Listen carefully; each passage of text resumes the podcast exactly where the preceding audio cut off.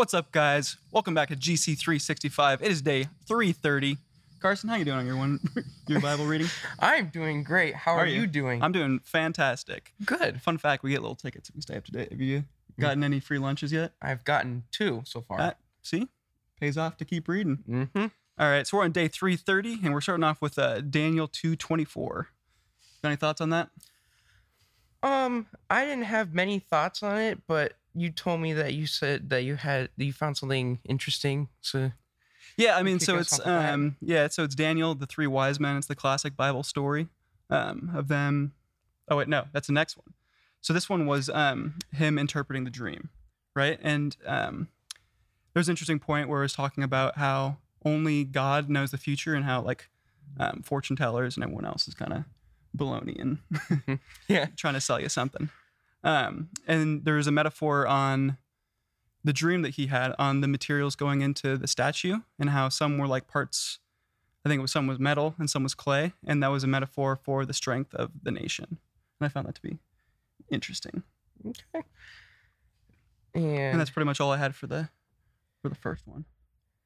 and then in going on to Daniel chapter three, it is it's basically saying that everybody has to to worship the new statue that was built, and those who didn't worship the statue were banished to a furn a very hot furnace, and everybody but three three three Jews didn't obey the or didn't gosh They didn't bow down. they right? didn't bow down thank also, you side note: if you feel like you need to build a giant statue to show how great you are, like you might be compensating. For Yeah. something, you know?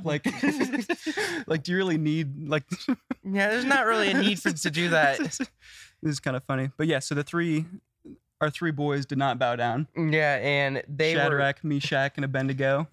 they, they those three were banished to the furnace and they specifically said that they weren't going to defend themselves and they were going to they were going to go get burned and they they knew that their god god in heaven was going to protect them from being burned and sure enough they never got burned and they Just And proves they were- like how much protected. God loves His people. And I, you Mhm. know, also found funny too is that um, I think King Nebuchadnezzar turned up the furnace like seven times of how Mhm. hot it regularly was, Yep. and three of his own guys got killed because Yep. that's how like over the top this man's was.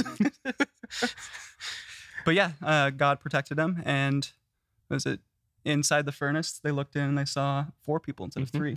They saw the three Jews and they saw a person that looked like a god. And that's when King realized that they were gosh, what was I saying? That they were the ones that But their their God They- was true. their God right? was Is that what you're true. trying to say? yeah. Yeah. Yeah, and then And- after that, the um, I think they appointed them to be even higher on the council. Mhm. Right. Yeah, they were higher up and they and they were alongside the king after that. Mhm. And then Yeah, classic story. You We got move anything on else? to uh, let's see. So that was the end of First Peter four? No, that was the end of Daniel chapter three. Or Daniel three. Okay, so we're moving into First Peter four. Yeah. Um, so I found it interesting for First Peter four. He said, um, "Don't be surprised at the fiery trials that you go through, as something um, strange will happen to you." Mhm. And I found it interesting the juxtaposition of having the previous story of the fiery furnace and this together, um, kind of connected, as in like you know Shadrach, Meshach, and Abednego. Mhm. They went through some trials. Yep. and and one thing that I saw was in in verse 14 if you are insulted because you bear the name of Christ you will be blessed for the glorious spirit of God rests upon you. Because a lot of people back then didn't like Christians and they were all insulted and and stuff like that and continuing into verse 16 but the, it is no shame to suffer for being a christian. Praise god for the privilege being called by his name.